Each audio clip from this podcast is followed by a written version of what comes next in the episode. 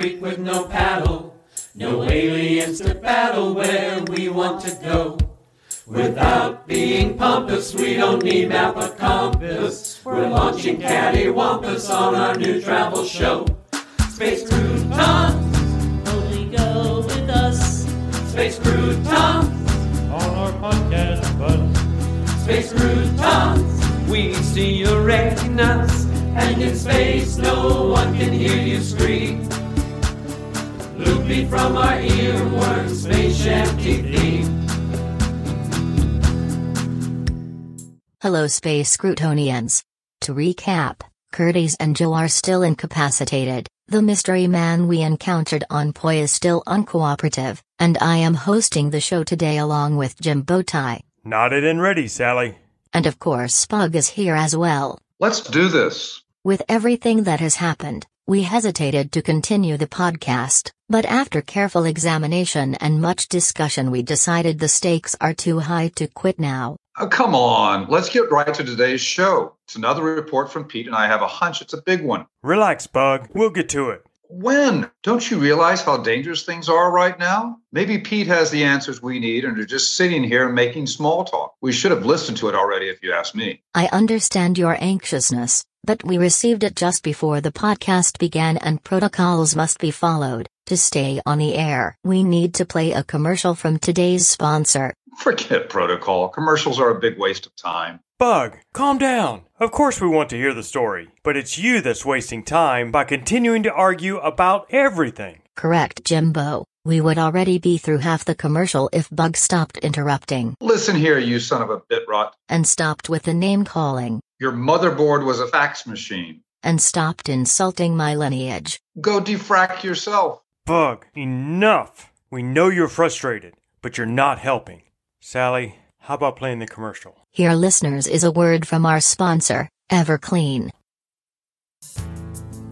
Tired of the drudgery of keeping your house spotless and orderly? Bored with chores like dusting and mopping? Ready to scream into that smudgy mirror that just seems to collect smears and streaks? Well, scream no more. Try Everclean to wipe away that messy, muddy, murky malaise. That's right, thanks to advances in time manipulation.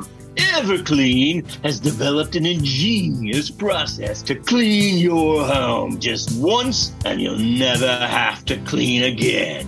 How do you ask?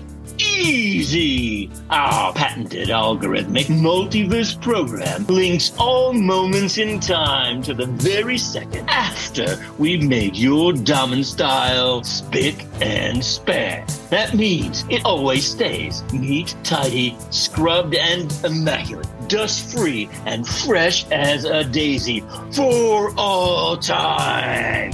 And the best part? Should there ever be spills or stains or other dirt and debris causing activity, our algorithm instantly resets your home back to its purest form and all the uncleanness just disappears. So, try Everclean today to make the filth in your home a thing of the past forever. Everclean is a monthly subscription contract. Failure to make monthly payments will result in cancellation of the service, resulting in any and all accumulated detritus returned to the property and piled in the middle of your living room. Everclean is a subsidiary of Bevsford Biotech Industries. There, are you happy now? You played your stupid commercial. Now get to Pete. I wonder, Wonder what, Sally? I wonder if Everclean might get rid of pests like bug? Stick it in your ram cell. Please, you two. I know things look bleak right now, but going at each other won't do anyone any good. We owe it to Curdy and Joe and all the worlds that are dealing with eternity to move forward and find a way back. Now, as you said, Bug, if Pete's story can get us to a solution, then let's listen and learn what he has to say. Agreed, Jimbo. The exchange of barbs with Bug will have to wait. Okay, audience, here is Pete's fourth installment of his time travel adventures, becoming amphibidextrous. Let's get one thing straight right from the get go. Don't call me Ishmael. I hated that book, and no matter how many parallels you think you see to Moby Dick, This isn't that whale of a tale. I'm Pete, and I'm back to tell you more of my story about what happened after the Well of Hell. At least it was after the Well of Hell in my timeline. Not sure about your timeline or anyone else's for that matter. Regardless, if you recall, I was hanging out and breathing just fine in a liquid darkness where I had a chance to think about everything and decide what to do. Of course, you clever folks already knew what I would decide. I mean, if I took all those other trips, of course I would agree to help with the mission before me. But it still took a while to wrap my head around it. And in the moment when I was ready to say the words, I was suddenly blinded by light from somewhere above me. As it turned out, the liquid darkness was actually the inside of a large, deep isolation tank set up in a back room of pier portals for mere mortals travel agency, and the light poured in as Bevsford opened the lid. And welcome back, Mr. Mosley. I trust that after your exciting excursion to the W of H, you have been able to decompress, convalesce, and reinvest yourself with the gumption to carry on with the task before you. Allow me. He offered his hand and helped me out of the tank and onto a spongy floor mat next to a towel rack holding a toasty warm terracloth bath sheet, which I wrapped around my once again unclothed self. You know what, Bev's old chum? I just don't even care about the clothes anymore. Not to worry, sir, as the next leg of your trip will be somewhat wetter. A more appropriate ensemble awaits you in the changing room. But for the moment, please wear these. He pointed to a worn shirt and a pair of work pants wadded up on the seat of a nearby chair. Underneath was a pair of dusty construction boots. You can't be serious. Why would I want to put these on? Alas, these would not be my choice either, but it is what your young female travel companion chose for your PP4MM complimentary itineranical souvenir photo. Itiner what? Don't you people ever read the fine print? Contract, page N42, subsection A, B negative, paragraph 6 of one, half a dozen of the other, and I quote, included in the purchase of the Super Deluxe Lifetimes Excursion package is one keepsake photograph dressed in any timey costuming of your choice. If traveling as a group, the costuming will be chosen by the first to arrive for the photo session. And since she arrived first, she chose costuming from the Great Chicago Fire 1871 collection. Carmen is here. Where? They all are. Get dressed and I'll take you to them. I did, and then he did. Carmen was sitting on the sofa from the picture on page 117, wearing her outfit, while Sergei and Gregor stood off to one side, talking softly. They all turned their gaze to me as I hurried into the room. Hugs and smiles all around until All right, all right, all. You've seen the picture. Get into place and let's get this done. One light flash and camera click later, and the photo that brought me to all of this was done, and we ran through the plan one more time. We have worked out the coordinates of what we believe to be the prime location to place the Phollix. It will put our transmitter closest to the edge of Dissy's liquid atmosphere, giving us the optimum chance of sending out the energy wave. Great. The bad news is that we know very little about what that area of the planet is like. Think of it like an underwater mountain peak, and the surface of the water is actually the edge of their atmosphere. We don't know anything about currents, water pressure, the population there, or the wildlife. And with the rebellion, you might be seen as an enemy combatant, so we don't know what kind of danger you might find yourself facing. An underwater mountaintop in the middle of a war? Sounds like fun. So, what do I do when I reach the place? How does this Phollix work? It's fairly simple. When you reach the coordinates, there's an anchoring device which you'll use to attach the Phollix to the mountaintop. Make sure the stem is pointed down so the Phollix bloom is floating up and open spaceward. The angle is very important. If the trajectory isn't right, the energy wave may not be powerful enough to make it through their H2O zone layer. Turning the stem at the bottom of the Phallux counterclockwise will anchor it and activate the energy wave. The nearest destination transportal on the water planet is about three Earth miles from the mountaintop. You'll have to swim from there. The good news is that the peak should be easy to spot, and no matter what stroke you use, it's got to be easier than climbing a mountain, right? Activate the Phallux, swim three miles back, and push the button on your GPS when you're ready, and we'll bring you home. How many chances do I get to get it right? Just the one, I'm afraid. Once the Phallux is open and the energy wave activated, we won't be able to re-aim or recapture it. You cannot reclose the Phallux. One more question. Where is the Phallux? I haven't seen it since I got back from Bouvet Island. Oh, that's my department. Come with me. My backpack, which I thought I lost when I went to the Well of Hell, was actually stashed in a locker in the changing room. Of course you didn't lose it. You just didn't have it yet for your leg of the journey. To try to keep your memories in proper order. I changed into the more appropriate ensemble, consisting of a waterproof jumpsuit, gloves, and web toed swim shoes, lighter in weight and less bulky than regular scuba gear. Just call me Aquaman, I whispered to myself. Before I knew it, it was time to go. Good luck, my friend. We're counting on you. Pete, I wish I was the one who could breathe in water so I could go instead of you, but each must be satisfied with his role in life. Know that we are proud of you. Carmen hugged me again and then slipped a folded piece of paper from her pocket into the front zippered compartment of my backpack as I was checking for the fifth time to make sure the Phallux was still there. Don't think about reading it now. You're going to be too busy. Read it after. If there is an after. I shook my head as I pulled the pack over my shoulder.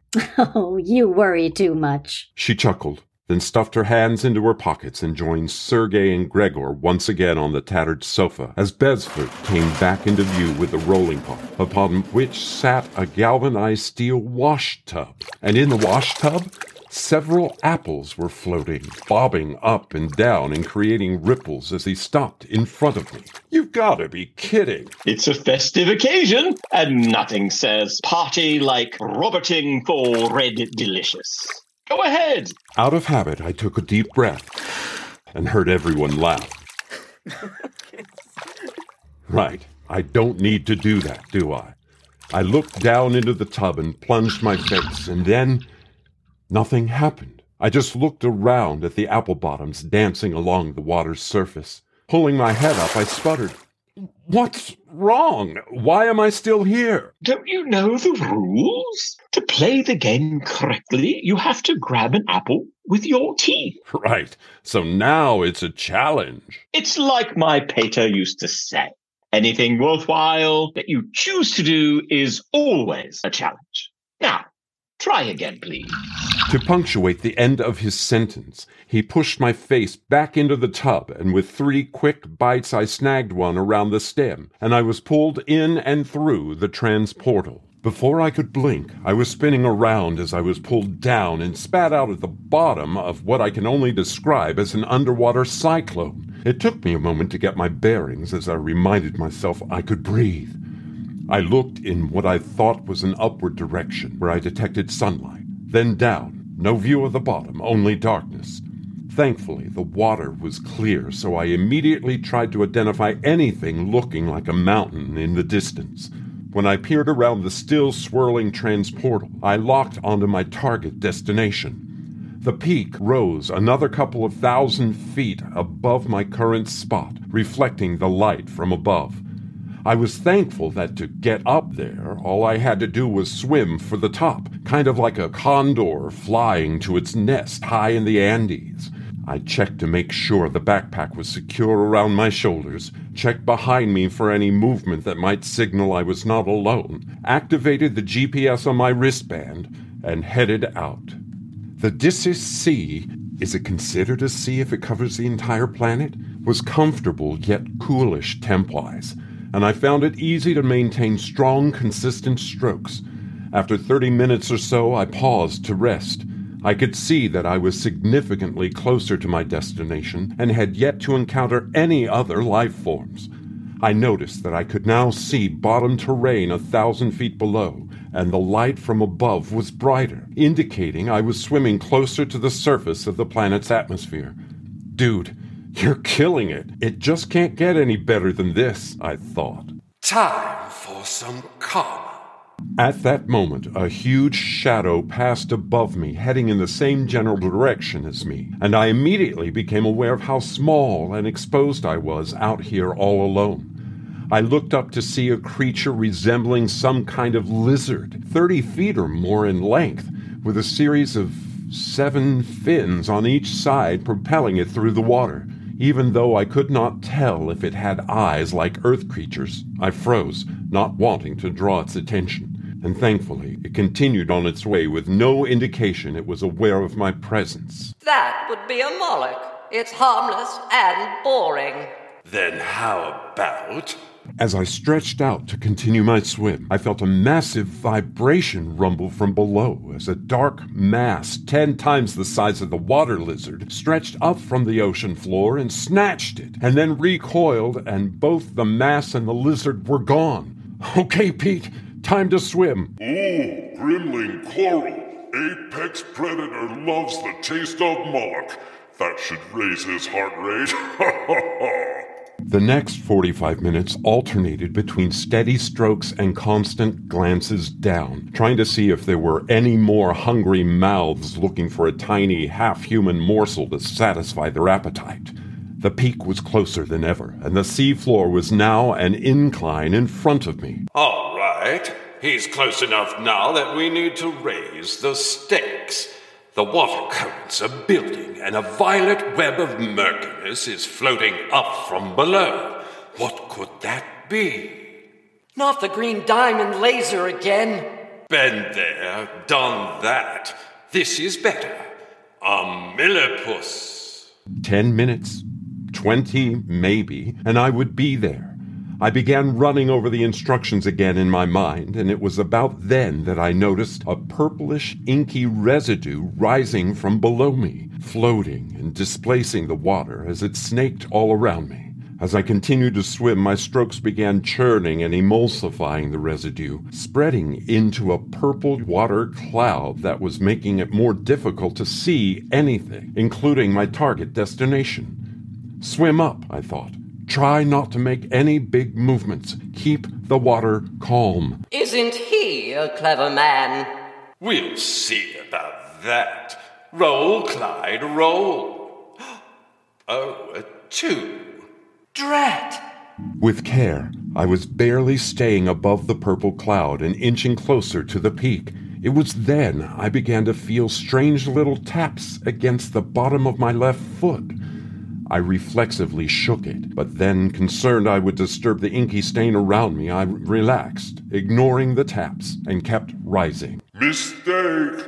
I sucked in water involuntarily as I was jerked back down into the purple, my left ankle tightly wrapped by something muscular and powerful. In just a few seconds, I had passed through the cloud and could see a sea of tentacle like appendages stretching from countless openings in the sea floor. It was one of them that had my leg in its grip. All right, let's see how to escape, how to escape. I know. How about he reaches into the backpack, takes out Carmen's letter, opens it, and lets it drop to the ocean floor, thus distracting the millipus, who loves to read ever since it began finding and collecting messages in bottles, causing it to release his foot with no further injury. You've got to be kidding. I don't know. Reading is fundamental, even for Millipie. Point taken. It's up to you, Dungeon Master. All right, you can try it, but that will need a 13 or higher. And he then places the Folix and activates the energy wave without further interference. That's asking a lot. But I'm ready for a break anyway. I concur. Me free. Pass the onion dip. Okay, fine. But that will take a roll of 20 to be successful. Ooh. Never happened. We'll just see. And here is where it gets strange. As I fumbled to take my backpack off and unzip it in hopes that the gun Carmen had given me just might fire underwater, Her letter floated out and unfolded itself as it settled to the bottom near one of the openings.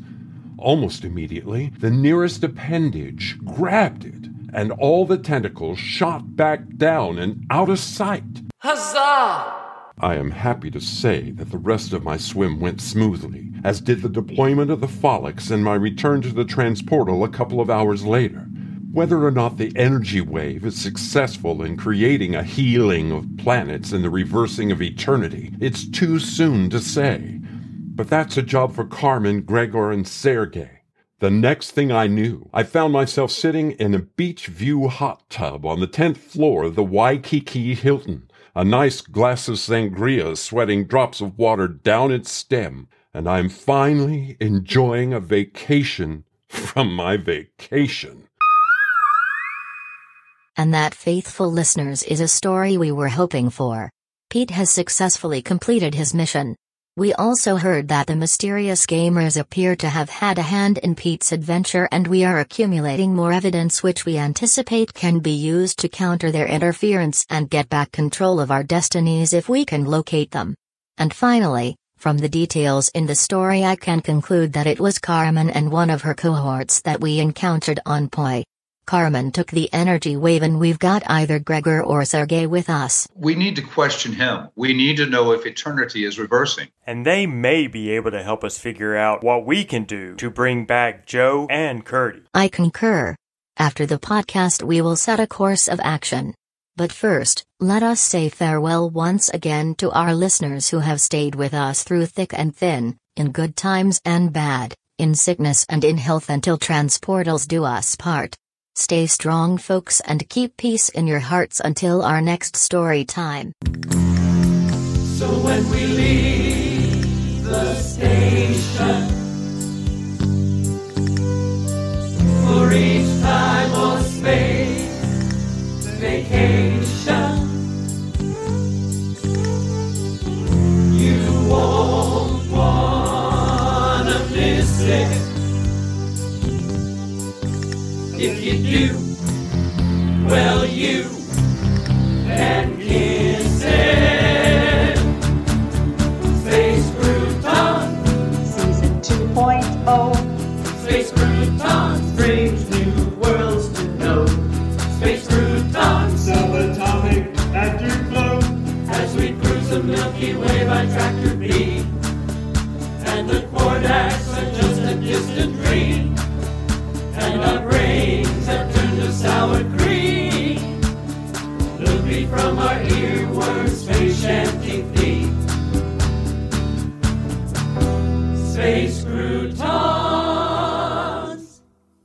Space Croutons is a work of original fiction. Similarities to persons, situations, or events, real or fictional, is coincidental and unintentional. Created and written by Jerry, Jace, John, Della, and Jeff Goodson. Episode story by Jeff. Original music by Jeff. Production by Patsy Puckett, John, Jerry, and Jeff. Featuring the voice talents of Barry Shea, Patsy Puckett, Paul Strickland, John, Jerry, Jeff, and Sally. Entire work copyright 2021 by Jeff, John, Jerry, Della, and Jace Goodson. This has been a Good Witch audio production.